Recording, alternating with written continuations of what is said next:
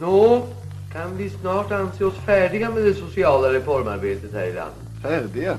Visst har vi hunnit med en hel del under de senaste åren. Men det återstår mycket att göra. Det finns allt för många här i landet som ännu saknar trygghet och trivsel.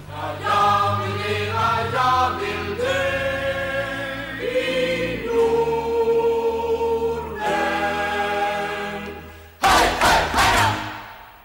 Varmt välkommen till ett nytt avsnitt av Den svenska modellen, en podcast om journalistik och medier som görs i samarbete mellan tidskrifterna Kvartal och Dagens Arena. Och jag som säger det, jag heter Jonas Norling och är chefredaktör på just Dagens Arena. Och med mig här har jag som vanligt min kollega på Kvartal, Jörgen Wittfeldt. Hallå Jörgen! Hallå, hallå, fast du har ju inte mig med dig där, Helt, där du är. helt riktigt. Vi sitter i varsin ända utav Sverige och spelar in där på distans. Men det brukar vi klara av också så att det ska väl hoppas att det funkar även den här gången.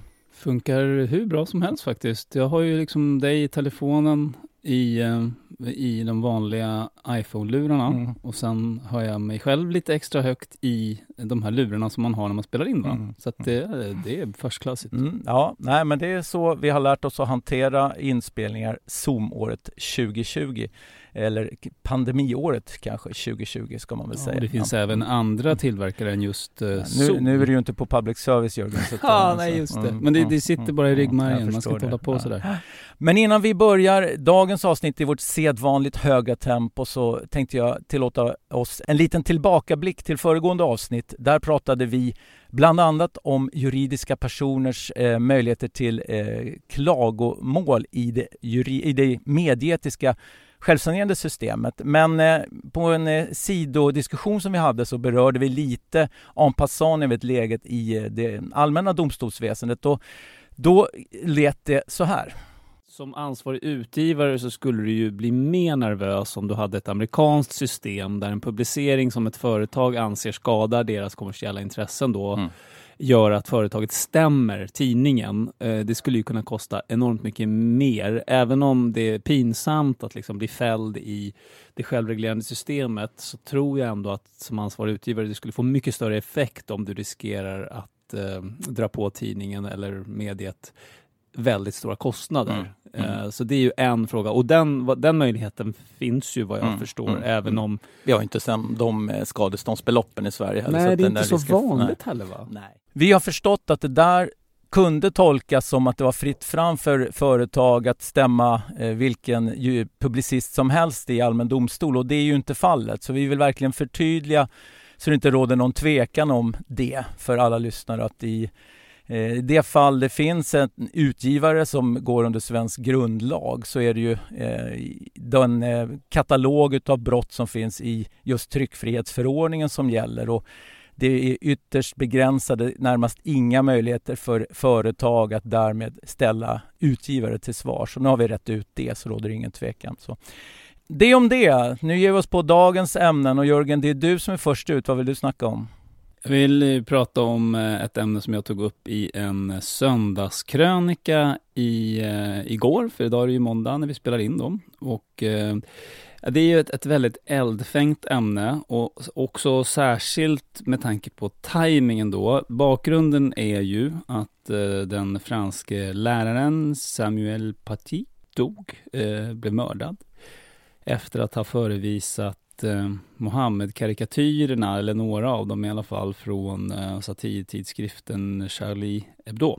Och han mördades på det mest bestialiska vis. Eh, han blev ju, hans kropp eh, skändades ju efteråt. Efter att han hade blivit ihjälstucken så, så skars hans huvud av och eh, det togs någon bild också och lades upp på, på nätet. Och det, det där har vi ju sett förut. Det är liksom signaturen för ett islamistiskt terrordåd eh, av något skäl som jag inte närmare känner till. Men det är i alla fall rätt ofta man använder sig av den metoden. Och det där är klart, att i den, i den situationen skriva en krönika som jag gjorde, som handlar om... Jag ifrågasätter lite grann varför just detta tabu är så viktigt att utmana. Och eftersom jag har tid på mig nu så kommer jag kunna bädda in det här på rätt sätt, hoppas jag. Mm. Eh, Det som fick mig att fundera kring de här sakerna, det är en, en händelse som jag också tar upp i, i krönikan eh, när jag, jag var på en, en fest, eh, en stor fest, eh, där värdparet då vet jag är väldigt engagerade eller tycker att det här är en väldigt viktig fråga, så till den grad att de köpte in en, ett numrerat ex av Vilks rondellhund och har på väggen helt enkelt. Som ett statement. Liksom att vi lever i ett, en fri värld och ett fritt land där man får skämta och driva med allt. Och eh, precis bredvid den eh, bilden så fann jag mig stå och prata med en eh, väldigt trevlig man som eh, jag förstod sen kom från, från Nordafrika och från en muslimsk så att säga, kultursfär.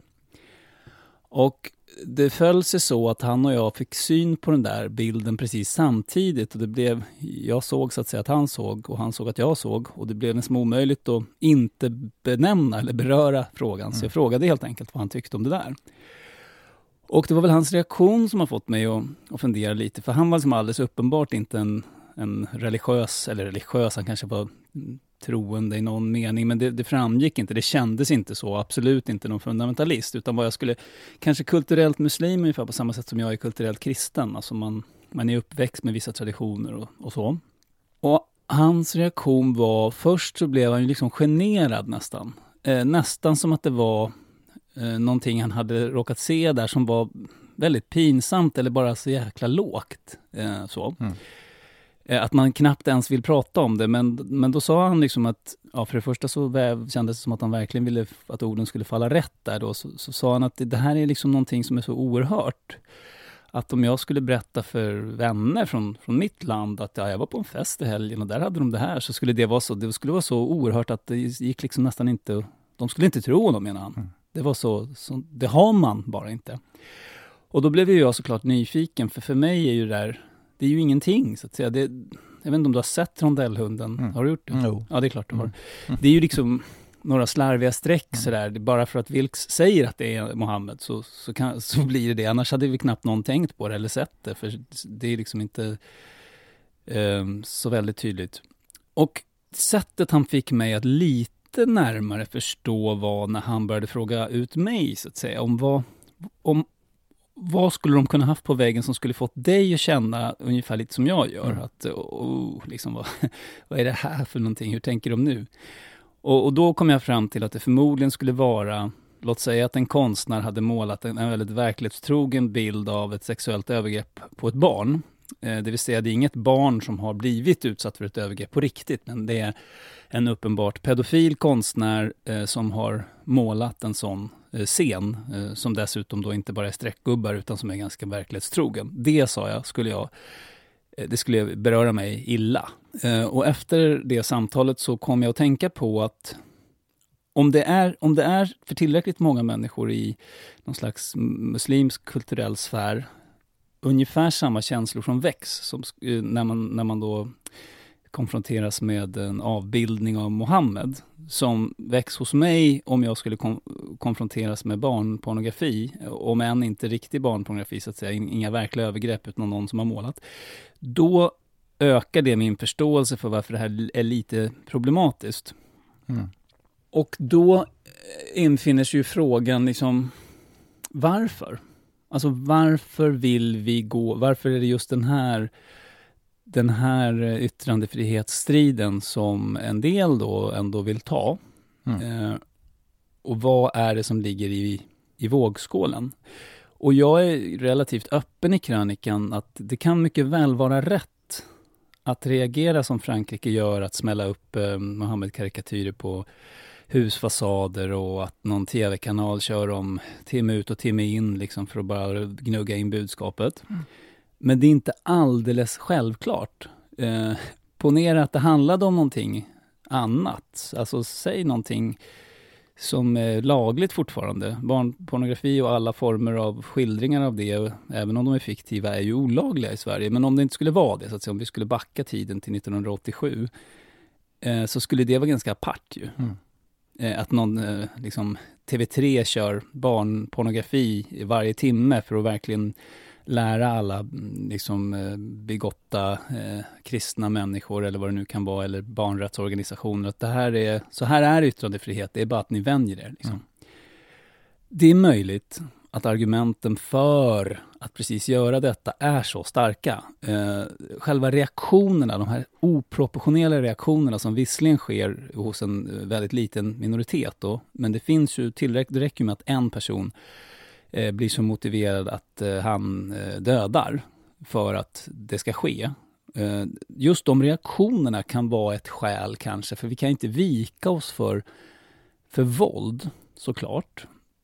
Så det är en möjlighet. En annan är naturligtvis, som flera har varit inne på i sina kommentarer och reaktioner, att okej, okay, låt säga att vi inte lagstiftar, men att publicister hanterar avbildningar av Mohammed på samma sätt som de skulle göra med, med barnpornografi. Eller som jag var också inne på i krönikan, närbilder på döda människor. Det är det väldigt sällan man publicerar, mm. även om det har hänt. Mm. Um, att man skulle förhålla sig på samma sätt. Mm då skulle det kunna uppfattas som att man, har, man viker sig för våldet, så att säga. Och att nästa steg då är, det kommer nya krav. Inga, inga bögar, liksom. Vi vill inte se några, någon homosexuell kärlek överhuvudtaget, varken i dramatik eller i nyheter.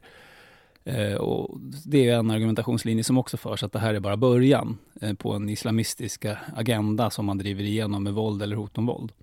Ja, det är väl eh, det starkaste argumentet då. Mm. Men som jag också är inne på i krönikan, jag utesluter inte att det är rätt att uh, gå till stenhård konfrontation mot det här, men då tycker jag att man måste tänka efter lite hur man gör det och uh, se det som en ganska långsiktig grej. Att uh, lite som Frankrike har gjort då, att de för in det i skolan och sådär. Det var ju ett sånt sammanhang som den här läraren blev mördad faktiskt, att han undervisade om yttrandefrihet och valde då att visa några karikatyrer av Mohammed under lektionstid. Mm. Där han dessutom hade gett muslimska elever möjlighet att lämna klassrummet då för att det skulle vara så obehagligt. Reaktionerna jag har fått på det här är ju fascinerande. Dels eh, tror jag inte jag har skrivit någon krönika där reaktionerna har varit så många. Och det pågår fortfarande, kan mm. jag säga. Eh, jag har försökt att svara så gott jag kan, men till slut så orkar man ju inte. Mm. mm. alltså när, det, när det är samma frågor som återkommer. Och en invändning som kommer hela tiden är ju hur fan kan du jämföra barnpornografi med, med eh, liksom teckningar av en påhittad eh, religiös person? Mm. Mm. Eh, eller någon figur ur liksom, en historia. Ja, och de allra flesta som skriver det, de orkar inte ta in att jag säger att det är fiktiva skildringar, att det är målningar eller teckningar, utan för dem är det barn har utsatts för övergrepp och det tycker du är samma sak då? Mm. Nej, mm. det tycker jag inte. Det är en helt annan sak, för där är själva övergreppet eh, ett en väldigt viktigt och allvarligt brott i sig. Och sen att dokumentera och sprida bilder på det här övergreppet är ju ett, ännu ett övergrepp och ett ännu större övergrepp. Mm. Men om det är en produkt av en sjuk pedofil konstnärs fantasier, mm. där aldrig något övergrepp har skett, eh, så är det trots allt en annan sak. Och inför den där krönikan så läste jag på igen om hur barnpornografibrottet ser ut. Och det är bara att konstatera att det är ändå relativt långtgående det här har ju skärpts i steg. Det började ju med att man förbjöd eh, distributionen av barnpornografi. Eh, det vill säga man ska inte kunna dela sådana där bilder med varann. Och det skedde på 80-talet, vill jag minnas. Mm. Och sen så täckte ju inte det in alla problem då, för det var ju många pedofiler som på ett sätt ändå då kunde man bara liksom bestraffa delningen, men inte att de satt och hade eh, högvis av bilder då, eller på datorerna var det ju. Mm. Det, så då gjorde man det straffbart också. Det var en väldig debatt om det, för att man skulle straffbelägga innehav av information, pratade man om då. Att det var ett stort problem ur yttrandefrihetssynvinkel. Eh, men som var och en kan förstå så blev det ju för yttrandefrihetsengagerade personer. Jag minns att till exempel Anders R. Olsson som var lärare på IMK då och som också var engagerad i debatten. Han var ju på den sidan, men det var ju nästan hopplöst. Alltså för det blir ju, precis som jag hamnade i den diskussionen nu, så hamnade ju han i diskussionen, jaha, så du tycker att barnporr är okej? Okay? Mm. liksom. mm. Det är en strid som inte går att vinna. Nej. Eh, och sen så räckte inte heller den inskränkningen, utan man drog det ett steg till för att många tittar ju då på sådana här bilder på nätet utan att inneha dem. Och det ska också vara straffbart eh, för att komma åt det här, det här vidriga den här vidriga övergreppen mot barn då. Så då eh, straffbelade man också att betrakta en sådan bild. Det vill säga att bara titta på den, du behöver inte ens inneha den själv. Mm. Så är det också förbjudet och det infördes 2010. Det fanns kritik mot det också. Uh, och det är ju det här med gränsdragningar då. Det finns ett mål som kom upp, tror det var 2012. Manga-målet kallas det. Och det handlar om såna här japanska tecknade serier som kan vara, eh, ha en del sexuellt innehåll. Och mangafigurer, de ser ut som människor, kanske, men det är liksom ändå seriefigurer. Mm. Ändå så vill jag minnas att det, det drogs ända upp till Högsta domstolen och jag minns nu inte om någon av de där bilderna, om alla friades eller om det var faktiskt några som ändå ansågs vara straffbara att inneha. Då pratar vi alltså om seriefigurer som mm. har sex med varandra. Någon av seriefigurerna eh, eventuellt kan vara under 18 år mm. eller se ut att vara det. Mm. Så, att, eh, så ser lagen ut och i en fråga som då engagerar oss här väldigt mycket så är vi ju beredda till att göra inskränkningar i yttrandefriheten. Och genom att pröva, så att säga, för att förstå den här upprördheten som jag har svårt att relatera till när det gäller avbildningar av Mohammed, så prövade jag liksom att jämföra just med att vi har ju också tabun här. Mm. Eh, saker som vi bara tycker inte är okej okay, liksom, att skildra, ens teckna. Mm. Eh, men som sagt, det var väl väldigt få av dem jag har kunnat se i kommentarsfältet som, som köpte. De allra flesta tyckte att parallellen haltade, men de utvecklade inte närmare varför den haltade. Mm. Jag kanske ska släppa vår, vår diskussion fri Mm, här. Det jag alltså är ute efter är att ställa en fråga. Hur ska publicister förhålla sig till den, i det här svåra dilemmat? Mm. Där Mm. ett, eh, det står stora värden på spel som har att göra med yttrandefrihet och vilken slags samhälle vi vill ha. Eh, och också att låta våldsamma extremister på något sätt påverka det, eh, tror jag de flesta vänder sig väldigt starkt emot. Mm. Det är det ena. Det andra är då att om den här nordafrikanske mannen jag träffade på festen är representativ för en större grupp av kulturella muslimer som i och för sig aldrig skulle begå några våldshandlingar eller ens kanske protestera högljutt mot det här, så känner de sig illa till mods Mm. över de där skildringarna. Ungefär på ett liknande sätt som jag skulle göra om jag var i ett land där teckningar av barnpornografi är vardagsmat och ingenting någon blir upprörd över, så skulle jag ha svårt att finna mig i det, även om jag var i ett nytt land Mm. där jag borde ta seden eh, eh, dit jag kommer. Mm. Så det dilemmat tänkte jag att vi kunde prata lite grann om. Mm. Eh, ja, det var en, en eh, utläggning som ändå också tog fasta på eh, lite historiskt perspektiv. Du nämnde Anders R. Olsson där, som vi hade båda två som lärare på JMK. Han var ju i allra högsta grad en, en yttrandefrihetstaliban om man ska använda det som uttrycket. Så här. Och, och jag vet ju att han också just den här kampen mot eh, synen på vad som skulle räknas som klassas som barnpornografi. Eh, hade ju, hela, Journalistförbundet drev ju den eh, frågan rätt hårt att man skulle inte inskränka det. Eh, så, att, så att det skulle vara så fritt som möjligt och framförallt så att inte teckningar skulle dras med i de där tolkningarna Mm. för det blev ju en absurd situation och den här HD-processen som du nämnde visar ju på vad det också kunde barka hän. Du sa att vi ändå var villiga att inskränka yttrandefriheten för en sån fråga. Må- Många var det. Ja, precis. Många var det. Men vi, jag skulle säga att bland publicister så fanns det väl få som var villiga att inskränka den utan där ligger väl ändå linjen att alltså den, den gängse synen bland svenska utgivare är väl ändå att man ska ha så få inskränkningar som möjligt i lagen och att det är varje enskild utgivare som ska visa sitt eget omdöme om vad man publicerar och inte publicerar. Den här hemska eh, händelsen nu i Frankrike är ju egentligen inte då kopplat till någon publicering men det är ju bara påminnas om som de tragiska händelserna.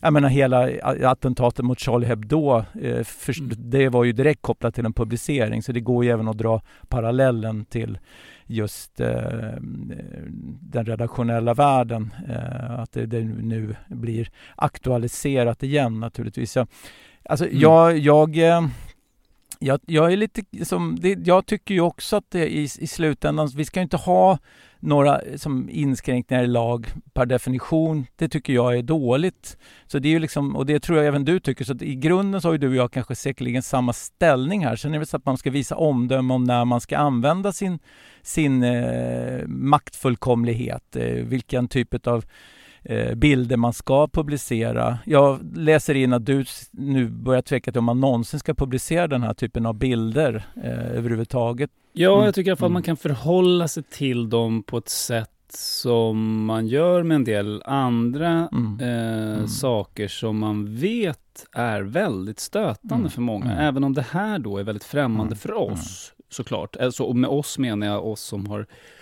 levt i Sverige i generationer Mm. och som har en helt annan tradition. Men om vi nu, om nu Sverige ser helt annorlunda ut, och det kan man ju ha synpunkter på om det är Mm. bra eller Mm. inte, men så är det ju. Eh, Då måste ju man kanske ändå ta intryck på något sätt av det. eh, För vad är alternativet? Att säga? Ja, alternativet är ju den här stenhårda konfrontationen mot en rätt stor minoritet Ja. då i ett samhälle. Som Alltså, Frankrike har valt. Jag, jag tänker så här, nu, nu drog du parallellen till pedofiler och barnpornografi och, den, och det finns väl en, en rimlig eh, som, mm, jämförelse i grund till viss del där utifrån vad som är tillåtet och inte tillåtet att visa i svensk lag. Men jag tänker så här, eh, om man nu tar den här eh, då, då, karikatyr av Mohammed, egentligen så är det, så här, det är ju avbildningar av Mohammed i sig som kan vara tillräckligt provocerande eftersom eh, menar, den mest hårdföra eh, då islamistiska tolkningen är väl att man inte får avbilda profeten överhuvudtaget. Så att, eh, och, Mm. och, och om man dessutom avbildar honom som en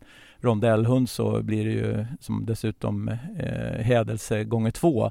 Eh, Mm. Men, men eh, jag tänker så här, för det är ju fanatismen som egentligen är problemet här. Jag tänker som, eh, vad, är det, vad är det mest fanatiska som finns i det vanliga svenska samhället då? Om man, man bortser då liksom vad, alltså, är det så här idrottsfans? Är de, de är fanatiker ibland har jag, tycker jag mig kunna Mm. se. Eh, och, Det kan de vara. Ja, och jag tänker lite så här utan egentligen några längre jämförelser, för det, den haltar lite, det håller jag med om också. Men så här, man försöker attackera eh, som, den lokala ortens stolthet i form av det lokala bandylaget eller fotbollslaget. Om man skulle göra det på samma sätt, då skulle man nog utsättas för en hel del rätt jobbiga eh, situationer som utgivare i alla fall. Eh, jag kan tänka mig att Mm. Ja men det vet vi ju exempelvis eh, granskningarna i, ifrån eh, tidningen uppe i, i Östersund där man har ganska fotbollslaget där. Där har ju den, eh, den ansvarig, eller den reporter som utfört det, hon har ju utsatts för en hel del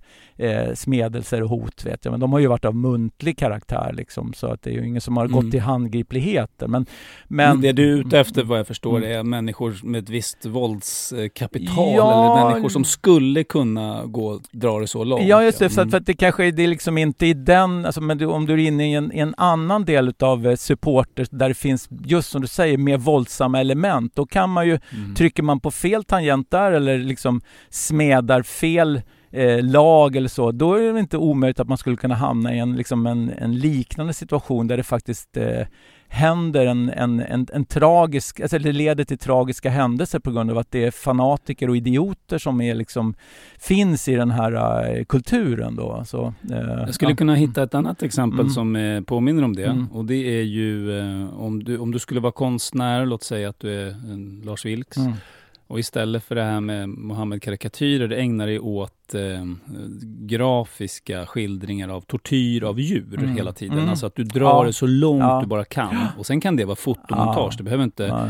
vara något riktigt djurplågeri. Mm. Men det kan se ut som att du hänger upp katter i svansen och, och liksom eh, kör gladpack på hundar över deras huvuden så att de inte kan andas eller vad det nu kan vara. Mm. Eh, det skulle nog kunna väcka en, en viss grupp i alla fall av djurrättsaktivister Äh, som skulle kunna bli väldigt arga. Sen vet jag inte hur långt de skulle Nej, kunna men du, du är inne på något spännande där. Jag vet att eh, tid, tidningen Land har ju till exempelvis eh, hamnat i, i clinch med djurrättsaktivister. Eh, och det är ju inte för att de skildrar den där typen av provokativa grafiska blad utan bara att de kanske skildrar flera delar utav eh, då djurhållning som, som då provocerar de här grupperna. Så, att, så att det är klart Mm. att det finns ju andra grupper också som skulle kunna tänka sig att gå över vad lagen tillåter ut i, i, i, eh, i motattacker. Liksom så här. Men, men alltså, det är klart att, jag menar, att, att eh, ta livet av en publicist eller en människa bara för att eh, eh, den har på ett sätt provocerat. Det är som, det, man kan ju föra något sorts intellektuellt resonemang, så där, men det blir ju konstigt för i slutändan, alltså en, så fort man tar till någon typ av våld mot en medmänniska så är det ju det, det går ju inte att ursäkta. Va? Så att det, Nej. nej. Så att, Och det är det som gör diskussionen så svår Ja, också. absolut. Timingen på ett sätt inte Nej, optimal, nej. å andra sidan är det när det är aktuellt Men- man måste försöka prata om Ja, men jag tänker om man lyfter upp det på ett annat plan, där det här att vara provokatör, att det liksom, vi håller det här till utgivarrollen, man vill provocera Mm. och därför vill man då, då blir det ju en, en annan dimension. Den tangerar ju lite det här vi hade för några månader sedan. Vi pratade om satirens roll, du och jag.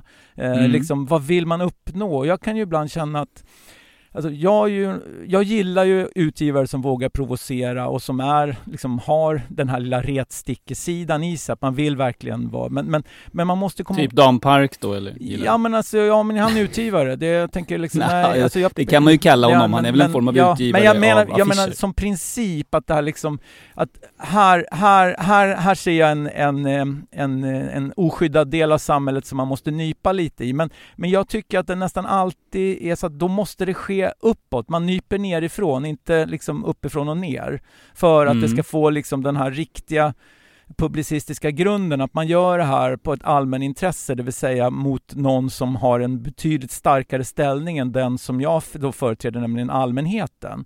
Eh, Mm. Och det är klart att muslimer i Sverige idag, det är väl inte kanske de som man känner är de mest, har den starkaste ställningen. Så det, eh, utan, och det är väl det som gör att det här ibland då, som det blir Alltså, det upplevs väl lite som att man slår på någon som redan är svag. Eh, när man, Nu är du inne på en sånt där intersektionalitetstänkande Ja, exakt, men- men- jag tänk- är ja, jag tänkte problematiskt Ja, det är jag. problematiskt. för Men jag eh, tänkte dra den här eh, egentligen historiskt bakåt istället.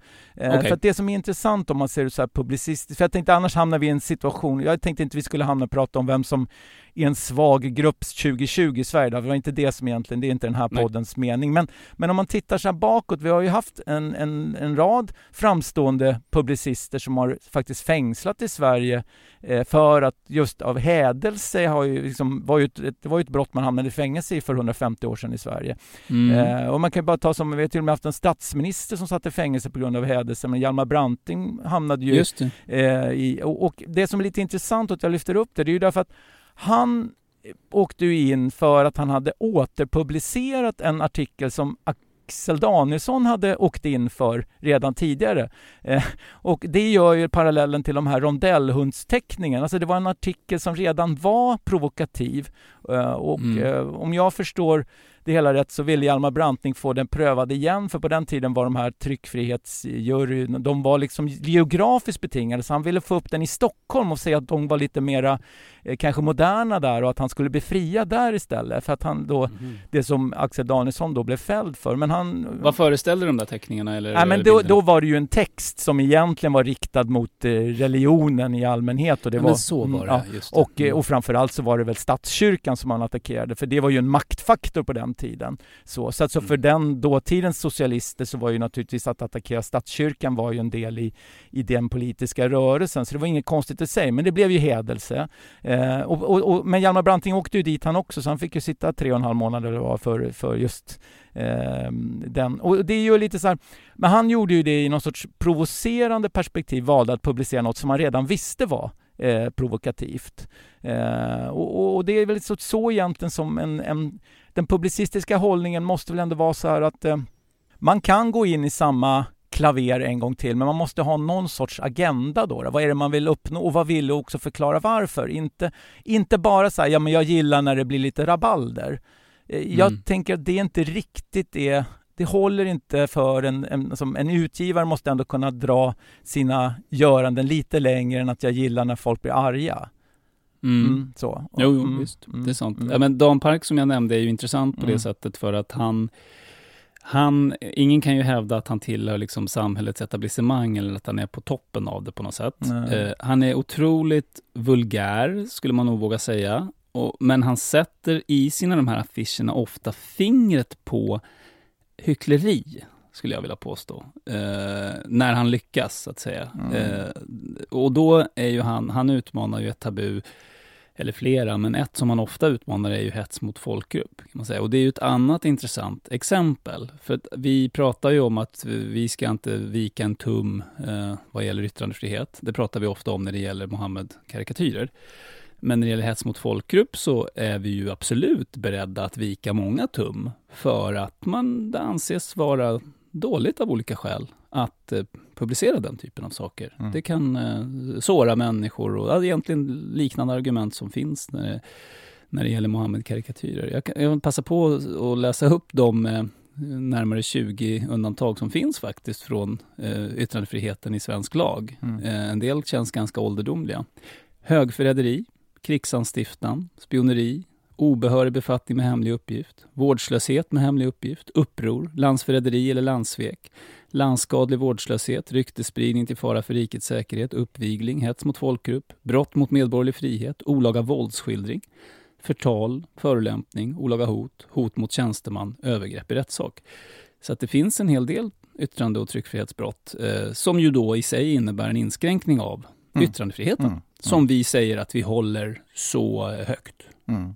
Eh, Jag vill för tydlighets skull än en gång säga, jag argumenterar absolut inte för att det ska vara förbjudet på något sätt att driva med religioner eller att eh, ens att avbilda eh, Mohammed, utan jag tänker mer på det här vi pratade om, att publicister gör ju inskränkningar hela tiden. Mm.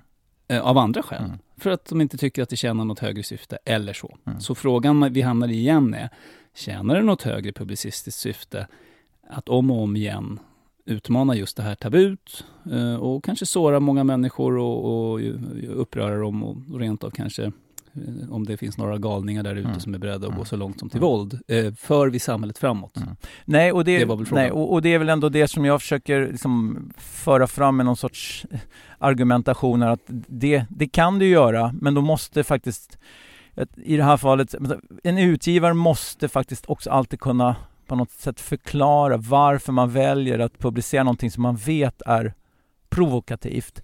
Eh, och, Mm. och, och som jag har försökt föra fram så många gånger tidigare också, jag tycker att varje utgivare ska kunna fatta ett sånt beslut på individuell grund. Men, men det finns ändå någon sorts intellektuell hederlighet som innebär att det måste vara mer än bara ja men jag gillar att retas. För att som jag sa, även om jag Mm. gillar retstickor så tycker inte jag det är en drivkraft nog att vara utgivare eh, och bära liksom det ansvar som man ändå har med den svenska eh, då, tryckfrihetsförordningen. För det är, trots alla de här då inskränkningarna som du rablar upp, så är det en av världens mest fria eh, yttrandefriheter vi har. Och det är ett ansvar Ja. man bär. Så, mm, Branting mm, hade ju ett högre Mm. syfte alldeles eh, uppenbart. Och det som gör att det här är extra knepigt är ju de, våldet, tycker jag. Mm. Alltså vore det Mm. inte för våldet så skulle det vara mycket lättare att Ja. säga att det här kan vi väl ändå låta bli. Mm. Men nu har det liksom, eh, insatsen har höjts. Mm. Man kan ju inte vika sig Nej. för det Nej, där. nej. Men, och, sen så, och det är just den här självcensuren som då dyker upp också när man då eh, ställs inför eventuella då, eh, alltså att, att det blir en, fa, en, en fara i samband med publicering. Nu, nu har vi ju pratat om den här eh, famösa rondellhunden, men egentligen så handlar Mm. det ju om, alltså runt om i världen har vi kollegor som brottas med det här på, med, med betydligt allvarligare grunder. Man liksom inte vågar publicera granskningar utav de- styrande regimer eller företag just därför att där jag menar, det är ju bara att titta på vad journalist i Mexiko, eh, liksom, eh, och, och, och som, utifrån den hotbild som finns där, bara du publicerat sånt som vi tycker är, det är inte ens provocerande att publicera det, utan det är direkt livsfarligt bara därför att det är fakta som, ja, nu, drog jag in ett, ett, annat perspektiv, men det blir ju lite, mm, om vi ska lyfta upp vilka, så här, med hur våldskapitalet leder till eh, självcensur, så, så ser den lite olika ut runt om i världen, så kan man väl lugnt säga. Ja, Mm, och våldet mm, i sig Ja. blir ett starkt argument för att eh, faktiskt utmana mm. just det där tabut. Ja. För det går inte att låta våldsverkare styra på det sätt som sker. Jag ska Mm. säga också Mm. avslutningsvis Mm. att jag skrev det i några kommentarer. Det var någon som liksom ville hetsa mig och säga, eh, säger du att Kvartal aldrig skulle publicera några Mohammed-karikatyrer eh, av rädsla? Och då svarade jag att eh, den publicist som säger att just de där konsekvenserna inte spelar någon som helst roll, Mm.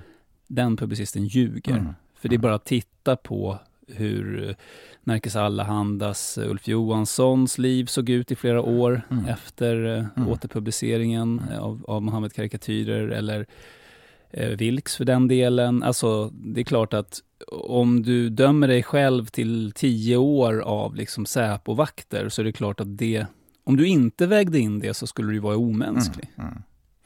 Eh, Och det är ett problem. Eh, Jag skulle kanske till exempel välkomna att alla Sveriges tidningar samtidigt publicerade eh, till exempel. Mm. Eh, för det är någonting i den stilen det måste vara. Mm. Eh, i så fall. Ja. Nej, men alltså, jag tolkar in, jag tycker din text, alltså, på något sätt så, man får väl läsa den med två bottnar, men om, nummer ett är att man alltid ska vinnlägga sig och försöka förstå så många som möjligt liksom, situation i samhället, så det ställer jag upp till 100% på. Jag tycker också, jag menar, jag har själv en Eh, ska man säga, jag är, jag är ingen vän utav eh, religiositet i sig överhuvudtaget, så kan jag väl uttrycka mig. Så att jag ibland Mm, har väldigt svårt... Nej, men, men det betyder ju inte att man inte ska göra allt för att ändå förstå drivkraften, för det är en viktig faktor för väldigt många människor i samhället.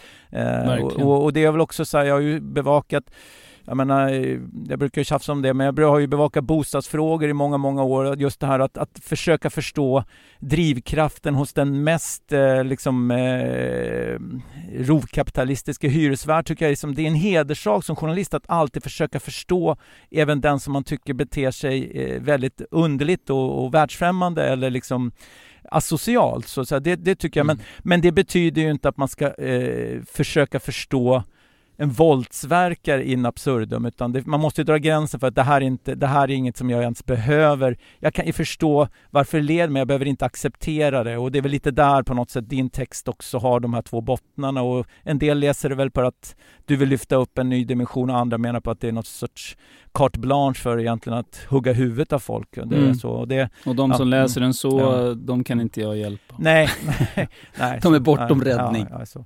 Men, eh, ja, men det blev en, eh, en, en, en, eh, en, eh, längre diskussion här kanske än vad vi brukar ha, men det är väl också ett Mm. ämne som innehåller så otroligt många bottnar. Men ska vi stanna där Jörgen för, för idag?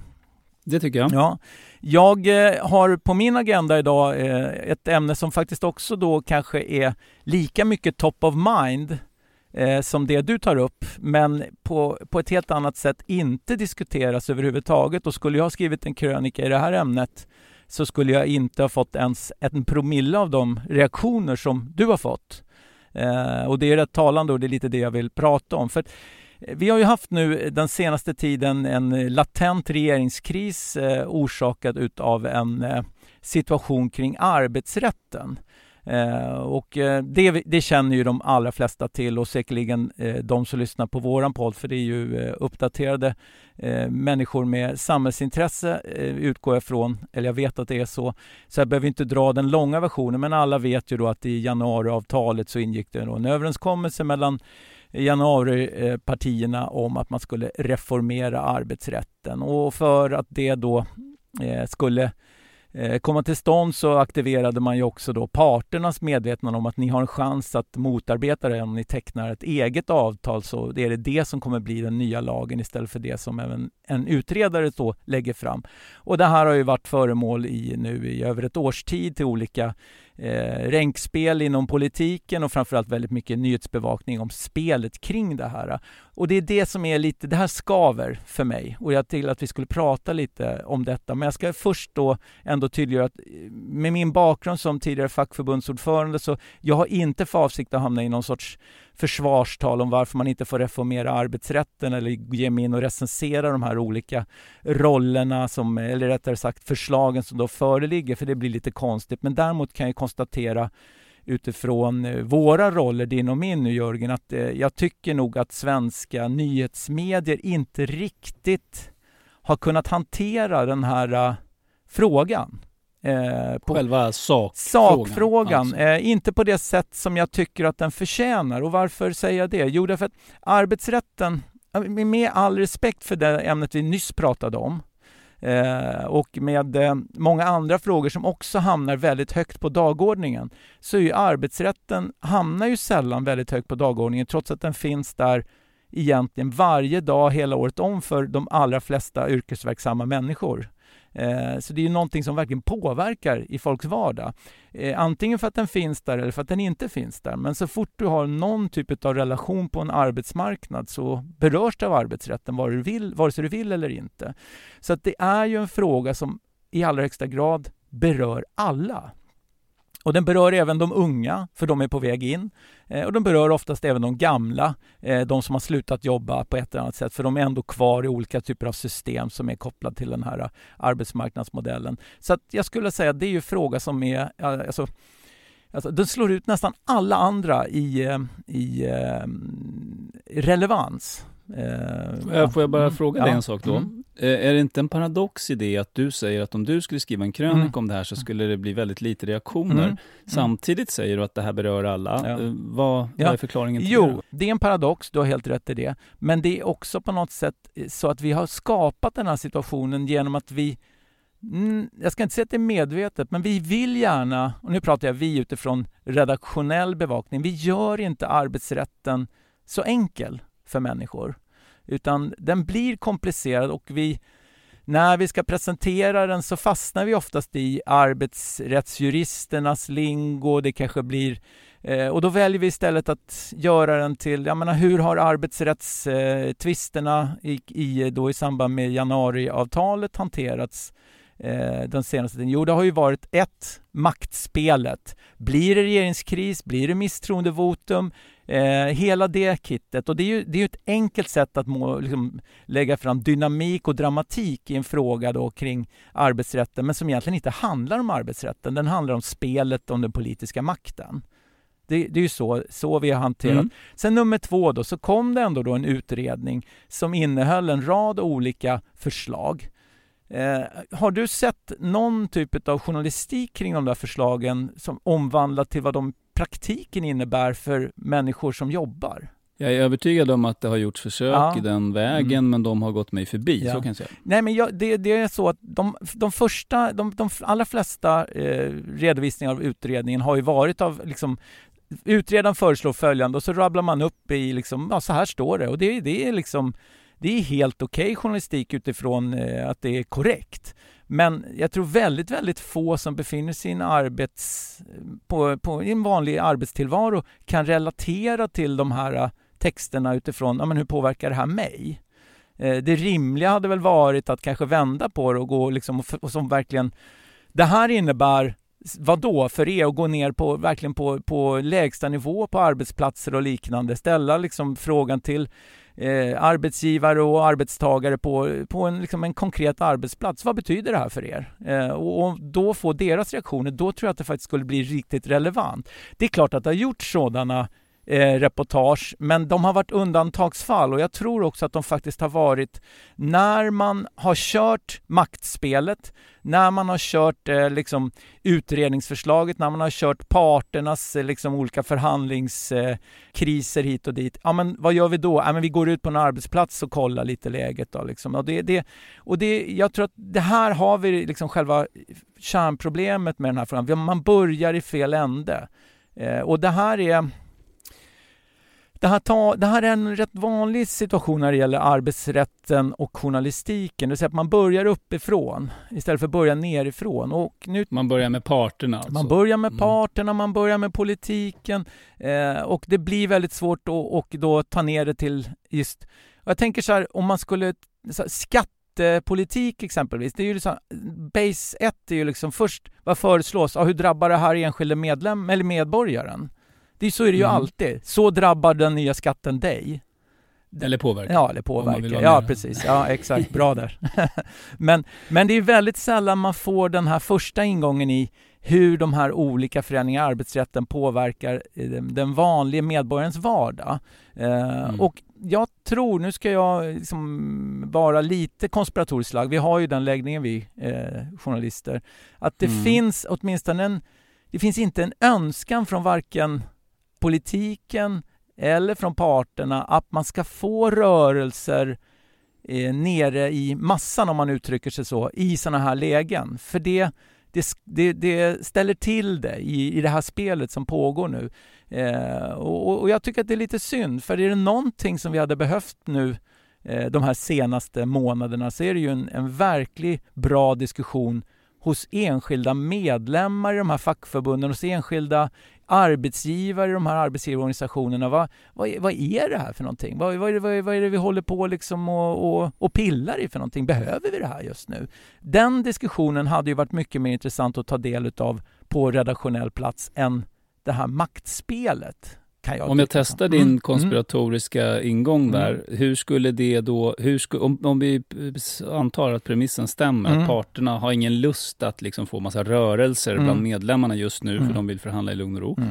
Hur skulle de utöva det inflytandet så att, så att det inte blir någon journalistik eller rörelse? Men så här är det ju att eh, om man om en eh, journalist skulle vilja skriva om de här sakerna, eh, på, kanske Mm. på gräsrotsnivå, då är tyvärr tror jag så att man enklast gör att man kontaktar någon av parterna och ber dem kanske, har ni några ingångar här?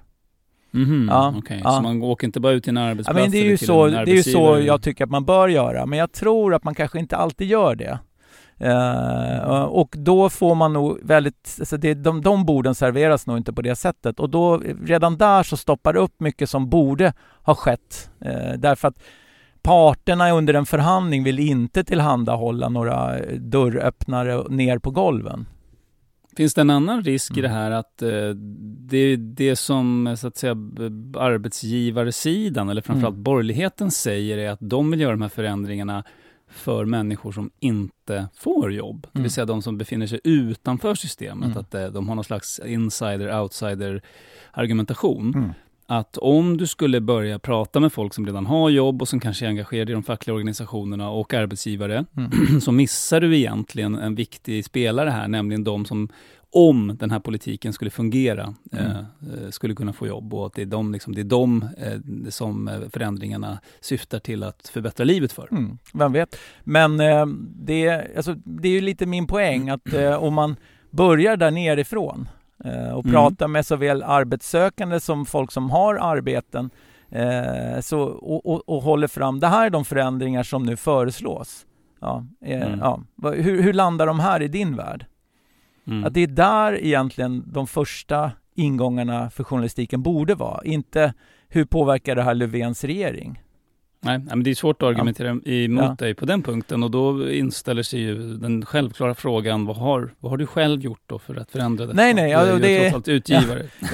Men jag, jag tänkte på det just när jag tänkte, ska jag prata om det här så måste jag också säga, vad, vad kan jag säga att jag själv har gjort? Och det här är ju lite dilemmat när man, alltså hade jag suttit på en, en bred nyhetsredaktion med väldigt många då resurser så hade jag ju se, verkligen velat göra det här. Nu jobbar jag ju på en, en eller jag är ansvarig för en, en liten, liten redaktion med en publik som är eh, jag ska säga, det är, det är inte den vanliga liksom, nyhetskonsumerande publiken som Dagens Arena har, utan där finns ju många som redan kan de här sakerna eh, och som har en annan drivkraft eh, att, att läsa det vi gör. Så att vi fastnar ju lite i det här att vi kanske blir den här eh, nischtidningen eller branschtidningen och att vi liksom tar ett... Vi har, så vi har väl ägnat väldigt mycket tid att egentligen reda ut effekterna utav förslagen via då oberoende forskare. Och det är ett annat Mm. dilemma. För de dyker ju också upp med jämna mellanrum, de här forskarna. Och hur oberoende är alla arbetsrättsforskare i Sverige idag? De flesta har ju på ett annat sätt stått, fått, haft projekt finansierade antingen av Svenskt Näringsliv eller arbetsmarknadsparter eller både och. Mm. Så. Men det är Mm. ett annat dilemma naturligtvis. va. Men, men jag ska säga så här, om jag hade varit utgivare på en bredare nyhetsmedie, då hade jag nog också levt som jag eh, försöker lära här. Så. Mm, man kan ju se Mm. det sekundära genomslaget ska Mm. man inte underskatta, det vill säga att eh, redaktörer på stora breda medier faktiskt läser Dagens Arena Mm. Absolut, och eh, ja. får inspiration Mm. till olika in- upplägg Mm. utifrån att de har läst något Men det, men det är ju därför jag gör den här spaningen nu Jörgen. Bra där, Mm. det är klart. Mm. Jo, ja, men det, det, det är ju, om man ska sammanfatta eller liksom eh, destillera fram det generella budskapet i din spaning så är det väl att eh, oavsett ämne egentligen kanske man ska inte börja högst upp eh, i den yttersta makten utan längst ner, de som berörs av olika saker. Det är väl en, en väldigt rimlig... Och, Spaning. och kanske framförallt när det berör någonting så brett och allmängiltigt som just arbetsrätten. Och också då när det är så självklart att eh, eftersom den svenska modellen bygger på hög eh, anslutning av både arbetsgivare och arbetstagare att det är rimligt att man börjar att prata med de som är direkt berörda för det är ändå på något sätt de som hela systemet bygger på. Eh, så att det fanns också, alltså, själva grunden att börja nerifrån är rimlig just när det gäller arbetsrätten. Vilken fråga, Mm. om du bara får välja Mm. en, skulle du tycka då att man skulle ställa till en arbetsgivare eller arbetstagare? Ja, men du vet, så här, ja, nej, men så här, för mig, den, som, den del utav arbetsmarknaden just nu som jag tycker är mest intressant, det är, vi pratar om de 11 procenten brukar vi prata om på, på redaktionen. Eh, det är ju så 11 procent utav svensk arbetsmarknad saknar kollektivavtal. Mm. Ja, och de pratar ju ingen om överhuvudtaget. Eh, nej. där finns ju en väldigt eh, spretig samling också företag. Det, där finns de här uh, jättefantastiskt rika företagen som inte behöver bry sig för de som jobbar där ändå har allting förspänt och där finns också eh, de riktigt, riktigt lång, längst ner i underleverantörskedjorna, det vill säga de som är på gränsen till trälar. De finns också i det mm. häradet. Men det som, som eh, på något sätt ändå förenar de här 11 procenten, det är ju att nu sitter parterna då och försöker hitta lösningar som ska balansera försämringar i arbetsrätten genom system som ska vara mera generösa i omställning och liknande. Eh, den här balansen, de här 11 procenten får ju inte den alls för de berörs ju inte av sånt som då omfattas av kollektivavtalen. Så bara där tycker jag att vi, liksom, vi sitter och pillar i en modell där eh, så pass många nu faktiskt ändå står utanför och, och, då måste man kanske reflektera, kan vi ha då ett, ett system eh, där 11 procent inte omfattas utav balansen. Eh, är det rimligt? Ja, jag vet inte. Det, kanske, mm. det är ju en drivkraft att kollektivansluta sig som, som fackförbundsmedlem eh, i sig, men, men samtidigt så känns det lite som att januariavtalet har överhuvudtaget inte låtsats om den här, de här 11 procenten. Så, mm. så att, eh, men det, det är mm. kanske en detalj i sammanhanget, men eftersom du frågar vad som var top of mind för mig, så de där mm. tycker jag är mm. spännande. Vi pratar väldigt lite om dem. Men det var i alla fall eh, så att säga, min, eh, min lilla spaning över, en klagosång över att arbetsrätten kanske skulle kunna få en, liksom, man skulle vända på journalistiken kring den, framförallt på de breda nyhetsmedierna. Då, då tror jag att vi skulle kunna få också mycket, mycket vitalare och kanske en helt annorlunda eh, diskussion kring arbetsrätten som just nu fastnat väldigt mycket i skyttegravar. Men sen ska jag bara säga också, det finns ju naturligtvis fackförbundstidningar så som gör ett fantastiskt bra jobb och skildrar vardagen för, eller hur sådana här förändringar eh, då eh, påverkar i vardagen. Så att säga. Men, men de, de tidningarna läses ju kanske inte i, av, av bred allmänhet utan man läser sin egen fackförbundstidning och sen så får man inte helheten och det är ju där jag menar att nyhets, eh, de nyhetsredaktioner som finns kanske skulle lägga an en liten annan eh, en liten annan approach på det här. Eh, så. Eh, sen, och de tidningarna som du nämner, ja. de vare sig kan eller ska skildra det här helt liksom neutralt heller. Neutralt, ju... de, de har ju, alltså så här, det där är också en, en intressant diskussion. Det är klart att även fackförbundstidningar ska ju skildra, eh, de, de lider ju under samma etiska regelverk som vi andra. Så att, så att det, men, men däremot så är det så att för dem är det klart att en vinkel som i första hand eh, är satt utifrån arbetstagarens perspektiv är rimlig för deras, det är mm. deras... Jo, det är det jag precis. menar. Så, så det, det, det, det, går ju att liksom, eh, balansera och ha, samexistera med de två olika eh, ingångarna, absolut. Men eh, sen ska jag också säga att jag tror tyvärr Eh, att det också finns eh, det här dilemmat att, arbe alltså att vara en allmän reporter på en nyhetsredaktion, att man ska kunna så jäkla mycket på så kort tid. Att arbetsrätten känns som så oerhört svår att ta sig in i och att man kanske därför också ryggar för att göra de här enkla, ställa bara de enkla frågorna till, alltså för det känns som att det här är ett svårt ämne och det tror jag egentligen, är det någonting jag vill föra fram i den här spaningen, det är att arbetsrätten är inte ett dugg svår. Alltså det är, liksom, den är inte svårare än något annat ämne. Man kan ryggas över omfattningen utav det men, men går man ut på vilken arbetsplats som helst och ställer raka frågor till de som är där så får du också liksom, du får de mest basala svaren du behöver förstå hur arbetsrätten fungerar 2020 och det kanske är mer värt än de här då liksom jättelånga dragningarna man får från parter och utredare och experter. Ja, men jag brukar mm. tänka så att det svåraste är att, att, att hitta de enkla frågorna. Mm. Det kräver ändå en viss insikt i, för det räcker inte med att frågorna är enkla, Nej. det ska vara så att säga rätt Nej. frågor. Mm. De, de ska röras, de ska vara relevanta. Mm. Ja, jag tänkte stanna där. Ja, mm. det låter väl vettigt. Mm. Uh, med tanke på att vi har hållit på lite längre än ja, vi brukar. Verkligen. Mm. Men det var också en, en riktig höstlovspodd då, så den ska räcka i några dagar till. Så. Men uh, Jörgen, vi tackar väl för uh, att uh, lyssnarna har hängt med hela vägen hit. Verkligen, och tackar också för de, den växande ström, får jag ändå säga, eh, av reaktioner. Det uppskattar vi verkligen och försöker svara på allt, alltid. Och eh, ni når ju oss, som vi har sagt tidigare, då på mejl företrädesvis, jorgen.wittfeldt.kvartal.se eller jonas.nordling arenagruppen.se. Ja, precis så är det. Och eh, vi hörs igen om två veckor. Eh, tills dess hoppas vi att ni också passar på att lyssna på alla våra andra poddar. Det finns ju gott om eh, olika format både på Kvartal och Dagens Arena så att eh, när du väl har lyssnat klart på den här podden så har du en hel del annat att ta in. Och med det sagt, eh, tills vi hörs igen, ha det bra och hej då! Take this job and shove it. I ain't working here no more. A woman done left and took all the reason I was working for. You better